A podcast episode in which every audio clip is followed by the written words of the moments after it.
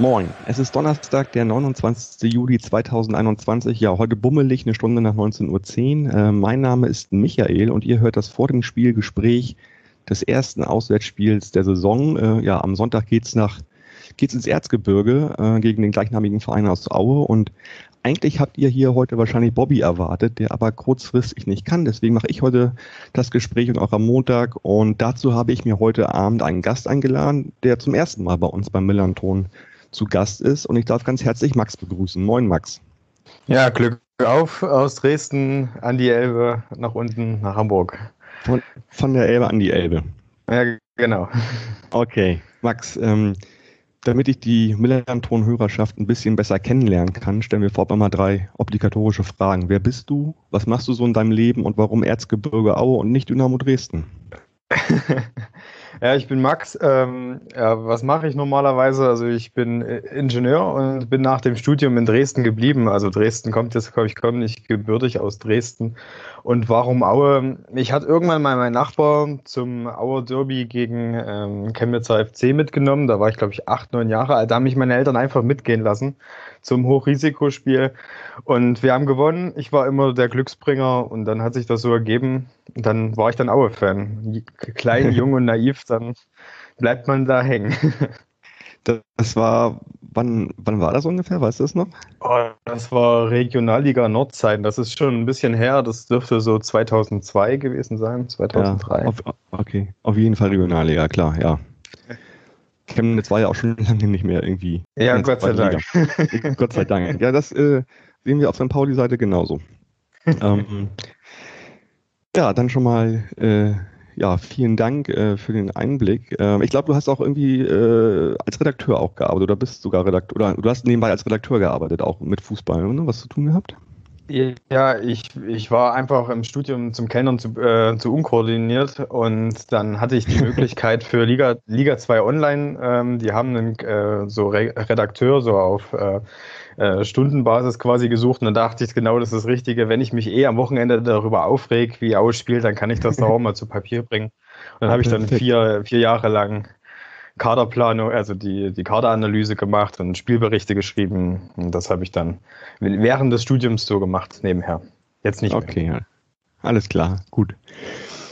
Ähm, ja, gehen wir doch mal direkt rein bei euch äh, in den Verein, in die Mannschaft. Äh, und weil wir noch so früh in der Saison sind, würde ich mal damit starten zu fragen, ähm, ja, ähm, die, die Wege zwischen Verein und eurem Trainer Dirk Schuster haben sich am Ende der letzten Saison nach zwei Jahren getrennt. Mhm. Von außen betrachtet sah die Trennung etwas ungelenk aus, wie ich finde. Und ähm, kannst du mal dazu sagen, was, was da eigentlich passiert ist zum Ende der letzten ja, Saison? Also ich weiß noch, äh, es gab ein 3-8 gegen Paderborn und irgendwie da muss das irgendwie so verortet auch sein, die ganze Geschichte, ne? Ja gut, Aue kann Trainerentlassung eigentlich nicht normal. Das ist immer irgendwie eine, ein Spezialding. Das gehört einfach in Aue dazu.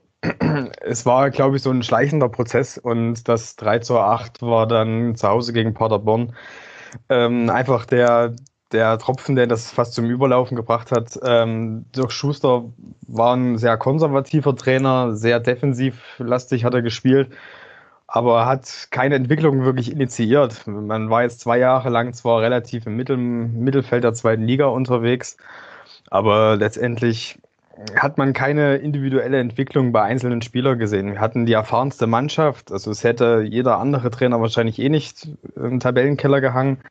Aber so richtig was geworden aus dieser Mannschaft, die eigentlich viel Potenzial hatte, ist eigentlich nicht. Ähm, man hatte so ein bisschen das auch das Problem, dass man sehr, also man war sehr effektiv und darauf hat man sich dann auch sehr ausgeruht. Also Paco Testro und Florian Krüger waren die Zugpferde in der Offensive aber spielerisch passierte nicht viel und es ging immer langsam bergab mit Dirk Schuster.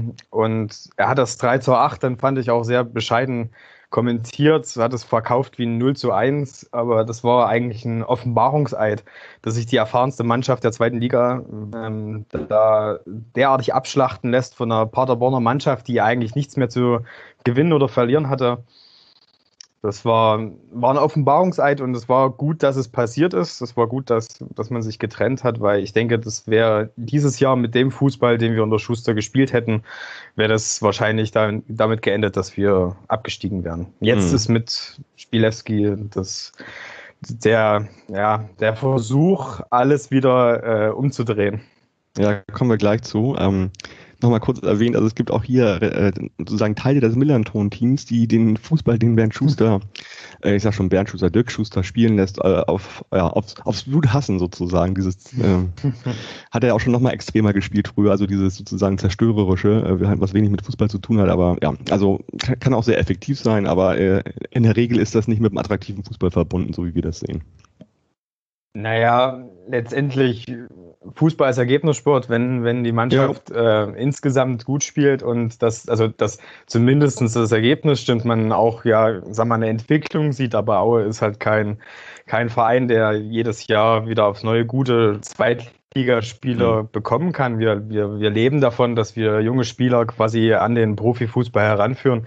Und das ist bei Dirk Schuster halt nicht passiert. Also ich hätte mich äh, immer vor ihn geworfen, wenn das Ergebnis stimmt und er hätte drei, vier junge Spieler reingeworfen und hätte bei Paderborn mit, mit etwas ganz Neues probiert, dann hätte ich mich sofort vor ihn geworfen. Aber er hat mit einer einer Elf gespielt, hat jede Menge guter, potenziell starke Spieler, die jung sind, versauern lassen und das war das hätte, das hätte nicht mehr lange funktioniert. Mhm. Also generell war das ja, glaube ich, bei euch in den letzten Jahren so, dass die Durchlässigkeit aus dem Jugendbereich gar nicht, ja. sag ich mal, gegeben war. Ich glaube, eure B-Jugend ist aufgestiegen in die Bundesliga oder so? Ja, das ist jetzt durch, ähm, durch den Verzicht, glaube ich, des anderen. Also es hätten, hätten zwei Mannschaften um eine Relegation spielen müssen. Ich glaube, einer mhm. hat zurückgezogen. Okay. Ja, die Durchlässigkeit im, im, Jugendarbeit ist auch so ein Thema. Da hat jetzt Dirk Schuster nicht viel damit zu tun, aber er hat es halt mhm. wirklich nicht geschafft, ja, die jungen okay. 20-Jährigen heranzuführen. Okay. Und naja, und dann noch, um das, um das nochmal abzuschließen, nach den 3.8 hat er sich dann irgendwie, glaube ich, krank schreiben lassen ja, mit seinem Co-Trainer und dann war die Sache aber auch durch irgendwie bei euch, ne? Also um das mal sozusagen kurz zu halten. Ob er da damit, also ob das jetzt von ihm ausging oder ob das eine sehr verquere Sache mit unserer Vereinsführung ist. Also das ist ein Aue, ich sag mal so, in der, in der Öffentlichkeitsarbeit, in, wie man sich in den Medien präsentiert, das ist ein Aue etwas, äh, sagen wir mal, ja etwas provinziell. Du meinst, es könnte auch sein, dass, dass der Brief von Helge Leonhardt kam und da die Krankschreibung drin war für ihn. Ja, oder, oder so. Das ist, äh, das ist natürlich die, sehr viel Interpretationsspielraum. Ich darf es ja von hier mit dem Augenzwinkern sagen aus Hamburg. So. Ja. Gut, ähm, ja, kommen wir mal in die neue Saison. Ähm, wir müssen als erstes, du hast es schon erwähnt, über euren neuen Trainer sprechen, Alexei Spileski. Ähm, ich sage jetzt erstmal nichts über ihn, fang du doch einfach vielleicht mal an. Ja, wir waren wieder alle überrascht. Ähm, also Alexei Spilewski ist ein Prototyp von diesen jungen, neuen, äh, schlecht beschriebenen Laptop-Trainern. Also kommt aus dem RB-Kosmos, hat äh, quasi ist Jugendtrainer gewesen und mit Domenico Tedesco hat er auch vor ein paar Jahren einen sehr guten Schuss in der Richtung und hat auch immer wieder versucht, dieses Konzept, also junger Trainer, der mit jungen Leuten etwas aufbauen will, hat auch versucht zu verfolgen. Mit Dirk Schuster kam der, der große Bruch mit diesem System. Das hat sich jetzt, wie gesagt, nicht bewährt. Und Alexei Spilewski ist wieder so ein ganz klassischer Typ, auch kommt auch aus ähm, der Stuttgarter Jugend, war auch bei AB und ja, der wird jetzt jungen, frischen Fußball spielen, Pressing. Ähm, wir sind alle gespannt. Noch hat er nicht die Werkzeuge dafür wirklich. Aber ja, er, er wird was ganz anderes probieren, zieht das auch komplett durch, sowohl beim, bei den, beim Kaderumbruch als auch im Spiel. Aber die Wahrheit liegt auf dem Platz. Also wir werden sehen, was er, was er mhm. schaffen kann. Genau, er kommt direkt aus äh, Weißrussland, war er bei Kairat Almaty, war Vizemeister und Meister, glaube ich, sogar in den letzten beiden Jahren, kann das sein? Ähm, in Kasachstan, in Kasachstan. Ah, ja, Kasachstan, okay, gut. Mhm. Ja. Und davor war wir er bei Dynamo Brest. Wir haben einen Meistertrainer verpflichtet. Ihr habt einen Meistertrainer ja. verpflichtet, okay. Und die Anekdote, die auch schon Yannick in der ähm, Saisonvorschau äh, erzählt hat, äh, bei Dynamo Brest war sein Vereinspräsident Diego Maradona, da war er aber auch nur acht Wochen. Mhm. Ähm, aber ja, das nur mal so nebenbei erwähnt. Ähm, hat man ja auch nicht so oft, dass ein Trainer da ist, der dann so einen namhaften Präsidenten hatte. Ja. Gut. Ähm, als nächstes würde ich gerne mal über eure Abgänge reden. Du hattest es schon erwähnt, euer Sturm-Duo letzte Saison, Testro und Krüger, 31 von 44 Toren, glaube ich, geschossen, beide weg. Ja. Ähm, fangen wir mal mit Testro an. Pascal Testro, ja, ist zu Sandhausen gegangen. Ja, jetzt diese zur, zur kommenden oder zur aktuellen Saison. So. Ja, äh, ein Opfer dieses Kaderumbruchs. Also Alexei Spilewski hat angekündigt, ähm, sehr viel schnelleren, sehr viel ja, pressinglastigeren Fußball zu spielen. Und Paco Testro hat viele Qualitäten, ist ein äh, sagenhaft guter Stürmer für die zweite Liga, aber er ist halt, äh, hat den Wendekreis eines Traktors, ist auch ungefähr im Antritt so schnell und das hat halt überhaupt nicht zusammengepasst wahrscheinlich. Das, das sind zwei Fronten wahrscheinlich aufeinander geprallt. Und im Fußball geht es dann schnell. Ähm, letztes Jahr war noch unser wichtigster Mann, dieses Jahr war nicht mehr gut genug. Das wird man sehen, ob das eine gute Entscheidung war für beide Seiten. Ich glaube nicht, dass er in, in Sandhausen so gut funktionieren kann wie in Aue. Ja, aber trotzdem für uns schmerzt es extrem, weil Florian Krüger war uns klar, dass der gehen wird. Aber Paco Testro ist eine riesen, also ein Riesenverlust. Und das Problem in Aue ist, dass wir bis jetzt noch keinen Nachfolger gefunden haben. Wir spielen quasi mhm. am Wochenende ohne Stürmer. Ja, genau.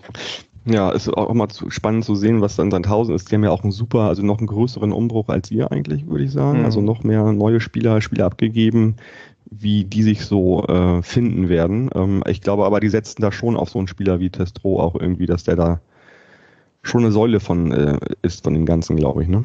Mit der Erfahrung. Und ähm, ja, Krüger, äh, einer von den Jungen, also Bielefeld äh, fällt ja eh gerade ein bisschen darauf, fällt ja auch ein bisschen auf, gerade dass sie halt so schon irgendwie in Deutschland junge, junge Talente verpflichten und dazu ge gehört er ja natürlich auch. War, das, war, war dir das klar, dass das mittelfristig äh, in der ersten Liga ähm, ja, enden wird sozusagen? Also er hat ja seinen Vertrag auch erst verlängert letzten Herbst, glaube ich, ne? Naja, ich, ich, ob, ob das ähm, nicht so ein bisschen für beide Seiten so ein Einverständnis war, dieser Vertragsverlängerung, mhm. dass man sich eh trennen wird, aber der Junge ist 22 Jahre, quasi verletzungsfrei, ist groß, schnell, technisch halbwegs okay, trifft das Tor. Also da ist, war mir eigentlich schon klar, dass jeder halbwegs ähm, klar strukturierte Verein den auf dem Zettel hat. Und er hat sich jetzt mit Arminia Bielefeld, glaube ich, auch genau den richtigen Verein für ihn ausgesucht. Also er hat jetzt keine Konkurrenz im Sturm. Er hat mit Fabian Klos einen guten Wandspieler, den er braucht. Und er, ich denke mal, er wird, ähm, er wird seine Zeit bekommen und er wird, wir werden sehen, ob er in der Bundesliga mithalten kann.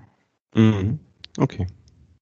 Also, ähm, ja, ihr gibt also über die Medien wird korportiert eine Million äh, bekommen. Das ist ja auch nicht wenig für euch, für viele Zweitligisten nicht. Ja. Und deswegen auch wahrscheinlich so gut, dass das nochmal verlängert worden ist im letzten Herbst der Vertrag. Ne? Ja, be besser als nichts letztendlich. Ähm, mhm. Ja, für eine Million, äh, ihr wisst das ja genauso, man bekommt für eine Million auch nicht quasi einen gleichwertigen Stürmer. Das stimmt. Also der das auch stimmt. 10, 10, 12 Tore schießt.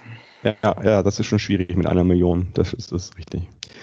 Okay, ähm, dann gibt es noch so ein, zwei ähm, Erfahrene, äh, wo ich dachte, so Mensch, die könnten eigentlich so der Mannschaft auch diese Saison gut tun. Das ist einmal Steve Breitkreuz, der nach Regensburg gewechselt ist und äh, Calogero Rizzuto ist auch äh, so Hansa Rostock gegangen, ne?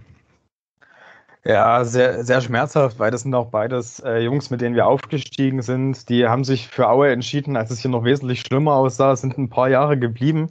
Steve Breitkreuz war kurz mal noch in Braunschweig, kam dann aber wieder zurück und das tut dann, tut dann eher der Fanseele weh. Steve Breitkreuz wäre auch noch ein sehr guter, passabler Innenverteidiger gewesen.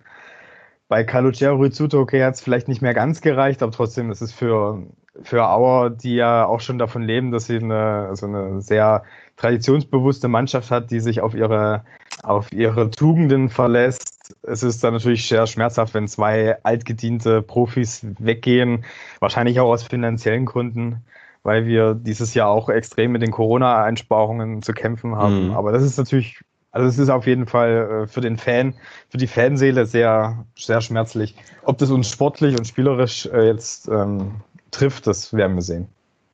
Okay.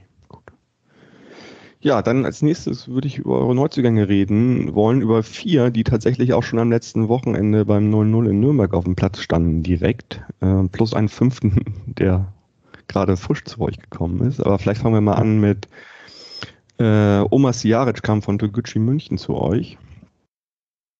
Und, ja, und spielt links im offensiven Mittelfeld oder ist das schon Sturm? Was ist das? Ja, das ist dieser, dieser, dieser klassische Halbraum, ne? Dieses mhm. äh, weder Fisch noch Fleisch irgendwo zwischen, zwischen Außen- und Innenverteidiger. Und ich, ich bin mal gespannt, das ist ein sehr junger Mann bei Türkgücü München, bei dieser, ja, er Söldnertruppe da als junger, junger 19-Jähriger aufzutrumpfen und da seine Einsatzzeiten zu bekommen, das muss was heißen. Ob er, ob er jetzt ja, gleich, gleich so die Bindung zum Spiel hat, das werden wir sehen. Ich hoffe mal, dass er seine Einsatzzeiten bekommt. Mhm. Okay, also am Wochenende hat er sie auf jeden Fall schon bekommen. Genauso wie ähm, Dirk Karlsson, der vom KSC zu euch gekommen ist. Ich glaube, rechter Verteidiger ist der, ne?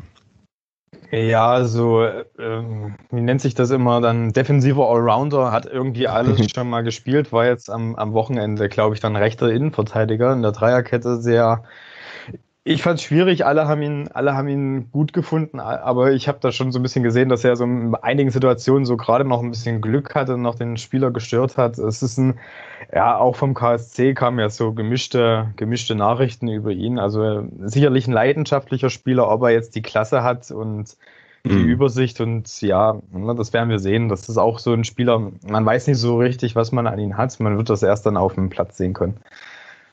Okay. Und wenn ich das richtig verstanden habe, in, in der Saisonvorschau von Yannick, äh, mit dem Gesprächspartner war, wurde, wurde Nikolas Kühn so ein bisschen als der große Transfercoup bei euch äh, quasi gefeiert, ähm, der von Bayern München 2 gekommen ist. Ja, der, der kann Übersteiger, der kann Übersteiger. Das reicht schon auch, um irgendwie aufzufallen. Ne? Also wir haben jetzt wirklich, okay. lass mich lügen, vielleicht vier, fünf Jahre lang keinen Spieler gehabt, der der ein bisschen mit dem Ball umgehen kann. Jan Hochscheid noch, aber der hat zu kurze Beine, um Übersteiger zu machen. Ähm, also äh, Kühn, Kühn kann funktionieren. Das ist ja auch, äh, wer, also wenn, wenn er bei den Jugendmannschaften von RB Leipzig, äh, Ajax Amsterdam und bei Bayern München die Scouts überzeugt hat, dann muss er gut sein. Ob er das, wie gesagt, ob er das im Herrenbereich mit ordentlich körperlichen Gegenwehr mhm. äh, so schafft. Wir werden es sehen, aber sicherlich fürs Wochenende ein Spieler, auf den man achten sollte und der wahrscheinlich die unsere Hoffnung ist gegen okay. St. Pauli. Alle mal gut hergehört, die den Podcast gerade hören. Nikolas Kühn, ähm, da mal drauf achten. So, dann haben wir noch Anthony Barilla, kam von Saarbrücken. Auf dem linken Mittelfeld, glaube ich, ist das, ne? Ja, ganz klassischer, ähm, robuster, auch Defensiv-Arounder, so kann zur Not auch in der Innenverteidigung spielen, hat jetzt ähm, am Wochenende auf der 6 gespielt. Also wir haben in einem 3-3-1-3-System gespielt. Ich nehme mal an, dass da Alexei Spilewski noch ein bisschen flexibel sein möchte. Ich glaube, aus dem System kann er ganz gut auf Vierer- bzw. Fünferkette wechseln, wenn er das möchte. Wir haben mit Außenverteidigern gespielt, die auf der 6 gespielt haben okay. ich sag mal, ein robuster Mann, ein robuster Mann, ob er jetzt, ähm, ob er jetzt sich dann auf der Sechs festspielt oder eher dann doch wieder auf den Flügel ausweicht. Ich finde es gut und sein Vater war schon ein Aue, er kommt aus der Region, das ist ein Aue immer so ein bisschen besonders, wenn man einen Local Guy quasi wieder zurückholen kann. Er muss sich natürlich seine RB und FSV Zwickau Vergangenheit irgendwie von der Weste waschen. Ne? Das ist, ähm, okay. hat Fehlentscheidungen getroffen, wenn er jetzt ein Aue natürlich durchstartet. Alles ja, verziehen. Okay. Ja. Ich kann ja schon mal sagen, bei uns wird es nicht so eine große Überraschung sein, wie wir spielen taktisch. Es wird ein 4-4-2 mit der Mittelfeldraute. Da aber natürlich auch mit verschiedenen Ausprägungen, aber das hat sich bei uns jetzt seit einem halben Jahr äh, so festgespielt und ist sehr erfolgreich. Da wird es keine Überraschung geben, gehe ich von aus. Okay. Ähm, ja, und jetzt noch gestern ist es gerade, ich weiß nicht, gestern, vorgestern ist es ähm, erst announced worden, dass ähm, Sam Schreck zu euch gekommen ist. Hat eine St. Pauli-Vergangenheit, äh, dann über Leverkusen und Groningen ist er jetzt bei euch gelandet. Erzähl, ja, du kannst noch nicht viel über ihn sagen, weil du ihn noch nicht spielen hast sehen bei Aue, aber wie nimmst du das auf, diese Verpflichtung? Ja, also wie gesagt, auch wer bei der Leverkusener Jugend war und wer jetzt in der Ehrendivisie zumindest nicht nur Balljunge war, ist für Aue schon mal tendenziell gut, wenn er ansatzweise irgendwie offensiv spielt, nehmen wir alles. Ähm, ich, ich, ich bin gespannt. Ich habe ich hab gehört, also was ich lesen konnte, war, dass er sehr technisch versiert ist. Und wie gesagt, wir sind über jeden froh, der einen Übersteiger kann, der ein bisschen im Mittelfeld was erledigen kann. Da sind wir ein bisschen unterbesetzt auf der 10. Ich, ich bin gespannt, ob er, ob er zentral zum Einsatz kommt oder ob, ob er am Wochenende überhaupt spielt. Das ist natürlich ja. auch die Frage. Wir hatten ja auch mal so einen Spieler bei St. Pauli Ende der 80er, Anfang der 90er, Klaus Ottens hieß der, der, der weiße Hai, der, der war so ganz blond und der konnte eigentlich auch gar nicht viel, außer wirklich so ähm, seinen Übersteiger in Szene setzen und, und dafür wurde er dann halt auch immer stetig, stetig gefeiert, äh, aber ist auch schon wieder 30 Jahre her.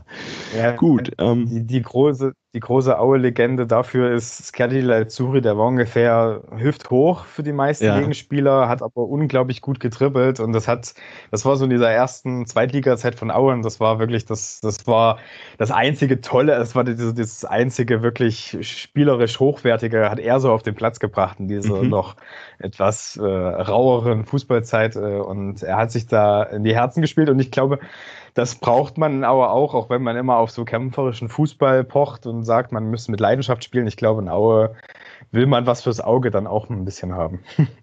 Ja, natürlich, klar. Ich habe ein bisschen das Spiel am Wochenende in Nürnberg gesehen. Ähm, da seid ihr mir aufgefallen, also ihr habt A einen Punkt mitgenommen erstmal, was jetzt gar nicht so verkehrt ist, finde ich, für den ersten Spieltag und auswärts. Und Nürnberg ist jetzt auch nicht gerade irgendwie so zweite Hälfte anzusehen, glaube ich, der zweiten Liga, eher so ein bisschen nach oben strebend. Ich habe euch als sehr defensiv wahrgenommen. Ähm, was meinst du denn, wie werdet ihr am Sonntag auftreten? Wird das wieder so was Defensives auf Sicherheit erstmal gucken äh, sein oder wird das vielleicht auch ein bisschen dann, wenn man zu Hause wieder vor ZuschauerInnen spielt, auch ein bisschen offensiver sein, das Ganze? Schwierig, schwierig. Also ich denke mal, dass man hat ja jetzt nur den, den Fußball gesehen, den Spileski anbietet, wenn es 0-0 steht.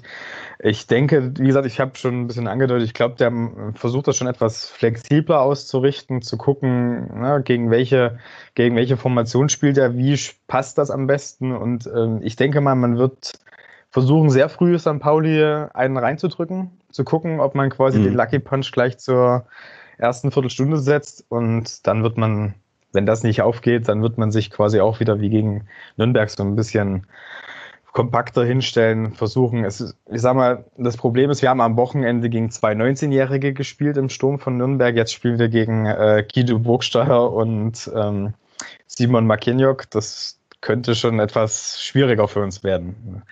Mal sehen. Könnte auch wahlweise, könnte es auch sein Ditkin für Makinok, der da ein bisschen mehr Tempo reinbringt und, und, und sehr robust ist. Äh, ja, das könnte auch sein. Also meine, also ich, ich, empfehle anderen Mannschaften, wenn sie gegen uns spielen, eigentlich immer zwei Brecherstürmer reinzubringen. Das reicht dann eigentlich aus, weil unsere ah, Abwehr okay. ist eigentlich, also wir haben mit.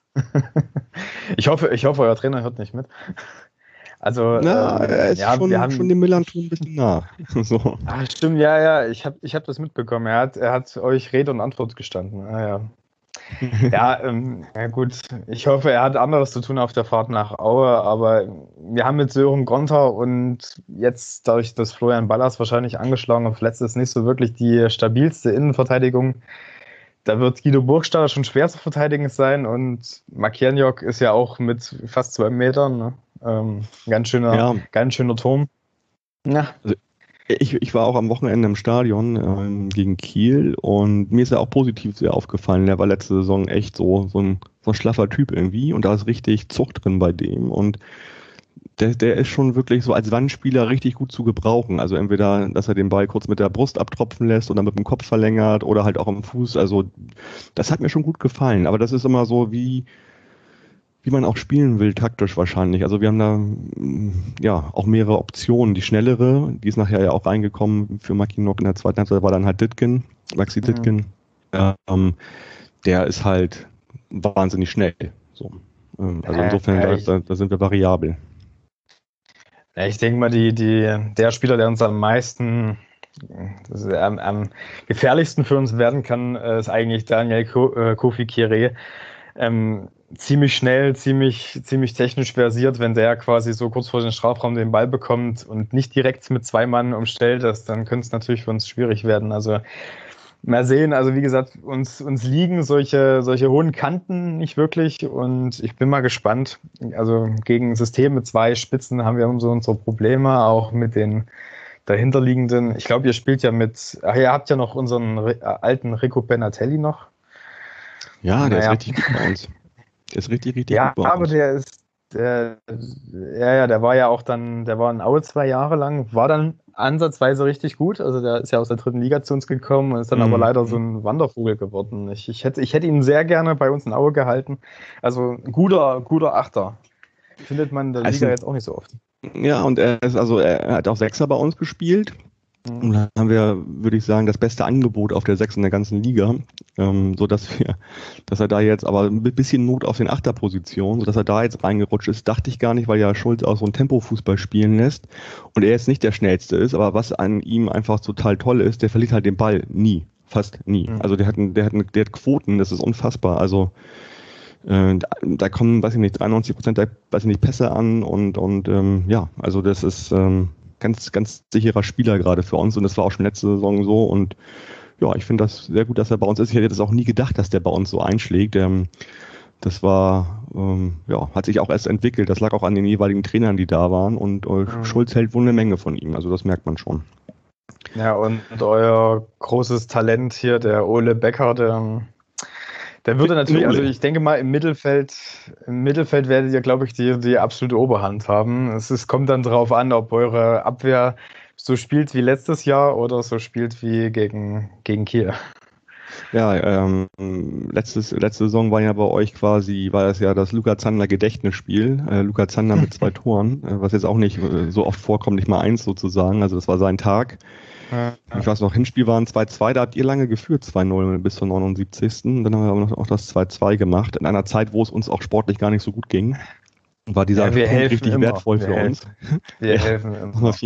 Der war wirklich sehr wichtig. Man muss auch sagen, man muss auch sagen, äh, ich glaube, wir sind hauptsächlich deswegen lange Jahre in der zweiten Liga geblieben, weil es immer definitiv sechs Punkte von St. Pauli gab. Also wir haben ja, wir sind ja auswärts so grauenhaft schlecht, aber immer auf St. Pauli, ich weiß nicht, was mhm. da in der Luft liegt. Ich weiß. Aber da haben wir ja. unsere Punkte geholt. Also ich will es ich will's gar nicht mehr ausrechnen, aber ich glaube, in ein, zwei Saisons habt ihr uns auf jeden Fall mit euren Punkten den Arsch gerettet. Ja, also das war ich, bei euch auch auffällig, aber das, das ändert sich gerade wieder. Also wir waren wirklich jahrelang auch zu Hause halt wirklich schlecht, was auch die Fans richtig angenervt hat halt so. Und das scheint sich gerade alles ein bisschen zu ändern. Das ist ganz gut. Also auch diese, diese, wie soll ich sagen, diese Chance oder Chance zu sehen, zu Hause halt vor Zuschauern, in die jetzt ja wieder ins Stadion langsam kommen, äh, da auch zu performen, da haben die richtig Bock drauf, das merkt man auch. Also insofern hoffe ich, dass sie auch wieder Heimspielfester werden. Ja.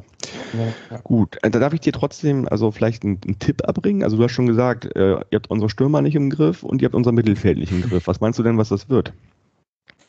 Naja, ich habe ich hab, ich hab große Angst. Ich bin, glaube ich, der einzige Auer-Fan, der, der große Angst davor hat, dass wir gewinnen. Weil, wie gesagt, wir haben jetzt noch keinen Stürmer und wenn unsere für 1 Führung sieht, dass wir selbst ohne Stürmer irgendwie mhm. ganz gut spielen, äh, dann gibt es vielleicht keinen und dann gehen wir vielleicht ja, leer in die Saison. Das ist, also ich, ich, ich, ich, hoffe, ich hoffe, dass wir ein 1 zu 1 sehen. Also das wäre mein optimistischster äh, Tipp. Ein 1 zu 1, frühes Tor von Aue und dann versuchen wir das irgendwie ein bisschen in, mit kompakter, kompakter Abwehr zu retten, aber spätestens in der zweiten Halbzeit rutscht da eine ganz unwürdige Flanke durch.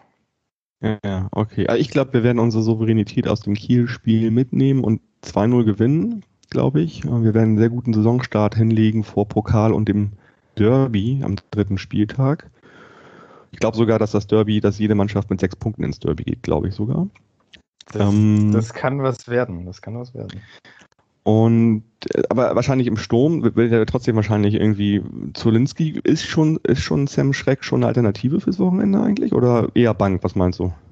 Ich, ich glaube nicht, dass er gleich, dass er gleich reinrutschen wird. Ich äh, denke, er kommt von der Bank und er kommt spät, wenn wir zurückliegen. Aber ich glaube, da haben wir derzeit ein paar andere Alternativen. Mhm. Ich, wie gesagt, ich weiß überhaupt nicht, wie. Ähm, wir wissen alle nicht so richtig, was Spielewski vorhat, wenn wir zurückliegen oder wenn wir führen. Das, das werden wir alles sehen. Wir gehen da ein bisschen taufrisch in das Spiel. Okay, alles klar. Also 1-1 bei dir, 2-0 Auswärtssieg, habe ich getippt.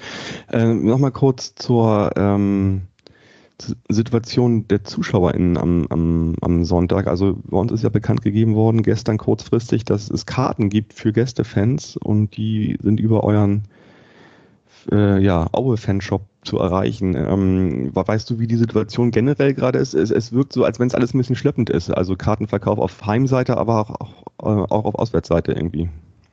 Ja, ich war auch ein bisschen überrascht. Also es scheint sich durchzuziehen durch die ganze Liga, außer jetzt bei euch, was ich so gehört habe. Also es war jetzt in, in Nürnberg nicht viel los, also nicht, bei nicht voll ausverkauft. Bei uns war es auch nicht doll. Also das war für St. Pauli-Verhältnisse, dass, dass da Mhm. einfach mal so äh, mehrere tausend Karten einfach mal mehrere Tage auf dem Markt sind, hätte ich jetzt nicht gedacht. Also ich habe mich auch gleich am Donnerstag um 10, als das losging, ich hätte mir aber auch noch zwei Tage Zeit lassen können. Das war jetzt auch nicht so, so easy. Also war es nicht. Also ich habe mir, ich hab mir gleich die, die Karten geholt, habe auch gedacht, das geht relativ flott los, aber wahrscheinlich, es ist Ferienzeit in, in, in Sachsen. Ich kann mir gut Mhm. vorstellen, dass viele jetzt noch, jetzt noch schnell nochmal an die Ostsee ballern und äh, froh sind, dass sie überhaupt noch ein bisschen Urlaub haben nach anderthalb Jahren Corona. Ja. Kann Ja. mir aber auch vorstellen, dass diese ganzen ja, Maßnahmen, die man treffen muss, das schreckt in, im Erzgebirge die Leute auch ein bisschen ab. Das ist eine komische Mischung und wie gesagt, auch die, man muss auch ganz klar sagen, in Aue kommen 500 Leute aus der aktiven Szene, die wahrscheinlich mit personalisierten Tickets äh, traditionsbewusst nichts anfangen können. Das, das wirkt Ja, sich dann auch. auch ganz schön aus. Also. Ja, klar. Also im Normalfall, im Normalfall wären, glaube ich, bei St. Pauli 11.000 gekommen und ich erwarte nicht mehr als 6.500, 7.000. Ja. Ich erwarte auch nicht, dass viele aus, aus Hamburg dahin fahren. Wenn überhaupt vielleicht St. Pauli Sympathisanten bei euch aus der Ecke, die das nutzen, dann um mal da zu sein, tippe ich mal. Ist ja auch so ein bisschen komisch geregelt. Also Stehplatzbereich 50 Prozent, okay, ist okay. Sitzplatzbereich gleich, gleich mit 100 Prozent Auslastung, ist finde ich auch schon ganz schön gewagt irgendwie. So. Naja, wir, wir brauchen das Geld und ja, ihr reißt ja geschlossen das, wieder ab. Das ist natürlich ein Totschlagargument, da kannst du nichts sagen. Ähm, Ja, das, das wird, ich, ich nehme an, das wird auch noch ganz komische Zoten geben, wenn das jetzt im Mhm. Herbst dann vielleicht mit Corona noch schlimmer wird, aber die Vereine ja trotzdem quasi mit dem Geldern kalkuliert haben. Also ich denke mal, jetzt ist es alles noch okay, aber mal sehen, wie Ja, das dann im ja. Herbst ist. Ja, klar. Du hast ja auch gesagt, du fährst hin. Wie ist denn das sonst so bei dir? Fährst du immer von Dresden aus in normalen Zeiten jedes Heimspiel äh, an oder, oder wie ist das bei dir?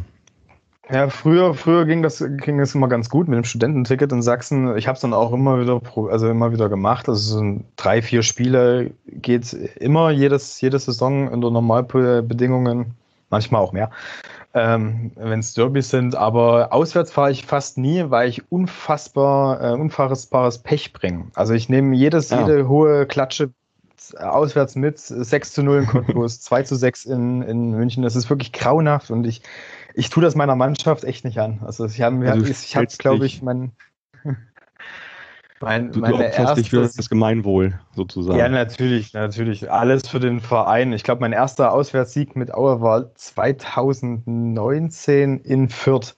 Also nach, nach über 15 Jahren, dass Ja, ich oh, mal auswärts. Okay, das ist natürlich krass. Da, da, da haben wir auch keinen Bock mehr dann irgendwie eigentlich. Ja, okay. Aber dafür zu Hause. Zu Hause, äh, ich glaube, Siegquote über 50 Prozent. Also ich würde mich nicht, ich würde mich nicht so sicher fühlen, wenn ich jetzt am Wochenende dabei Ja. bin. Kann ich dir einen Anreiz bieten, dass du vielleicht doch nicht hinfährst?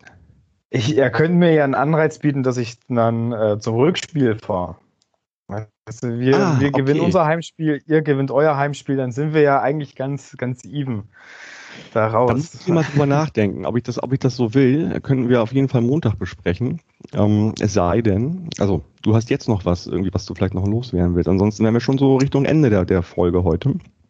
Ja, Ähm, ich, ich, ich, ich wünsche allen St. Paulianern, die extra runterkommen, eine gute Reise. Auch ruhig vielleicht ein, zwei Tage im Erzgebirge. Das sind schöne Wanderwege. Man, äh, man, man bekommt mal ein bisschen Natur mit und äh, hat Ja. vielleicht einen anderen, einen ganz anderen Urlaub. Und ja, wie gesagt, ich, ich, ich, bin, ich bin mit dem Punkt zufrieden. Ich hoffe, St. Pauli dann auch. Und ja, ein gutes Spiel, ein gutes Spiel. Also man muss ja natürlich sagen, für uns wären ja vier Punkte immer noch ein guter Start, aber ich habe das Ja. Gefühl, so wie ich die Mannschaft wahrgenommen habe am Wochenende gegen Kiel, die haben jetzt Bock irgendwie so. Das hat man schon gemerkt. Ähm, und insofern, das würde ich auch gerne mitnehmen und so lange äh, konservieren, wie es nur, wie es nur geht. ähm, ja, ähm, wir sprechen am Montag wieder, Max. Äh, da wird auch Yannick mit dabei sein, Yannick aus dem Millanton-Team, der sozusagen ja als Gast hier ist, weil er vor Ort sein wird. Also dann gibt es die St. Pauli-Perspektive von Yannick und von Max die Aue-Perspektive. Beide sind im Stadion. Ich mache ein bisschen den Moderator und dann ja, hören wir uns Montagabend wieder. Max, äh, ich wünsche dir erstmal, ich wünsche jetzt nicht irgendwie so irgendwas spielerisch viel Glück, ich wünsche dir eine gute Fahrt nach Aue so und hin und zurück, das, das schon mal, das, das, das kann ich dir gut zugestehen. Ja, gut, ja, gut, okay. Ja. Gut, Max, alles klar. Ich danke dir für deine Zeit heute Abend und Ja. ähm, einen schönen Abend für dich. Ich sage nochmal kurz, ähm, ja, ich hatte das ja gesagt, äh, nochmal einen Abschluss. Bobby äh, kann nicht, deswegen mache ich auch das nach dem Spielgespräch und ich werde auch das vor dem Spielgespräch Magdeburg-Pokal machen. Also ihr hört mich momentan ein bisschen viel, aber das geht gerade nicht anders. Ja, ansonsten würde ich sagen, wünsche ich den Hörerinnen erstmal ein äh, schönes Spiel am Wochenende. Wer auch immer da sein mag, mag da ein schönes Spiel haben, sonst vom Fernseher vermutlich. Und ansonsten sage ich wie immer Forza, bleibt gesund und macht's gut. Ciao, ciao.